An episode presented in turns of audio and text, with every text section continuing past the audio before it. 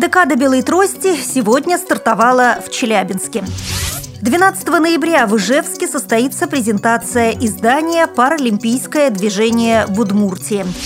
Электронные путеводители устанавливают в Сочи.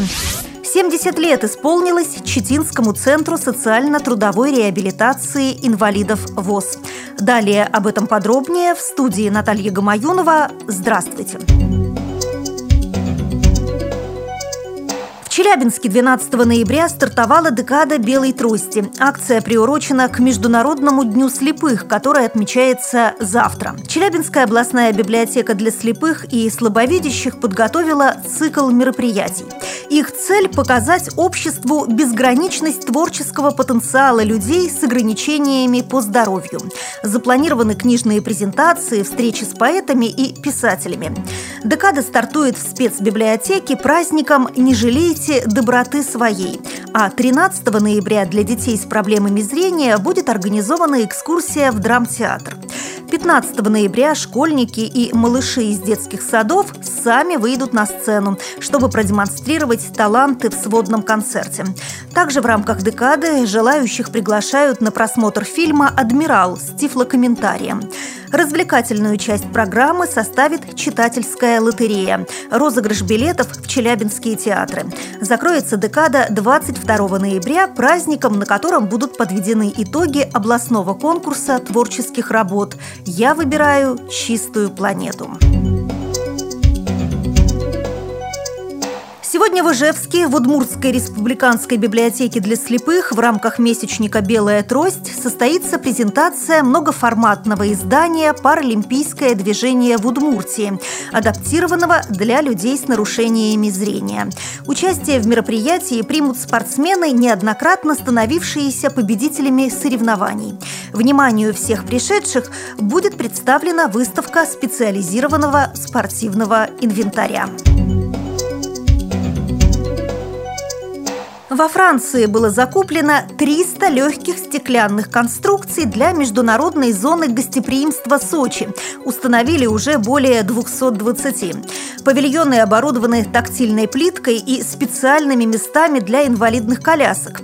А часть новых остановок скоро еще и заговорит. 100 остановочных пунктов будут оснащены системой «Говорящий город». Она предназначена для слабовидящих людей. По звуку, который будет отображаться на специальном браслете, они будут понимать, когда приедет тот или иной автобус, пояснил Александр Мес, заместитель директора Департамента архитектуры, градостроительства и благоустройства администрации Сочи. Установку новых павильонов со всеми техническими новинками должны закончить до Нового года. Исполнилось 70 лет со дня образования Читинского центра социально-трудовой реабилитации инвалидов ВОЗ. В мероприятиях, посвященных юбилею, приняли участие вице-президент ВОЗ Владимир Сипкин и губернатор Забайкальского края Константин Ильковский. Почетные гости ознакомились с работой предприятия, посетили обновленный цех по производству пружинных ортопедических матрацев, модернизированный в 2013 году в рамках государственной программы «Россия Российской Федерации «Доступная среда». Вице-президент Всероссийского общества слепых Владимир Сипкин на встрече с представителями ВОЗ в Чите заявил, что с каждым годом процент работающих инвалидов в России сокращается, несмотря на указы президента Владимира Путина. Цитирую, «Мы помним, что по указам президента Владимира Путина ежегодно в Российской Федерации должно трудоустраиваться 14 200 инвалидов. Это примерно 140 человек в каждом регионе. Но несмотря на то, что сегодня эта работа ведется и очень жестко контролируется на уровне правительства Российской Федерации и регионов, процент работающих инвалидов уменьшается.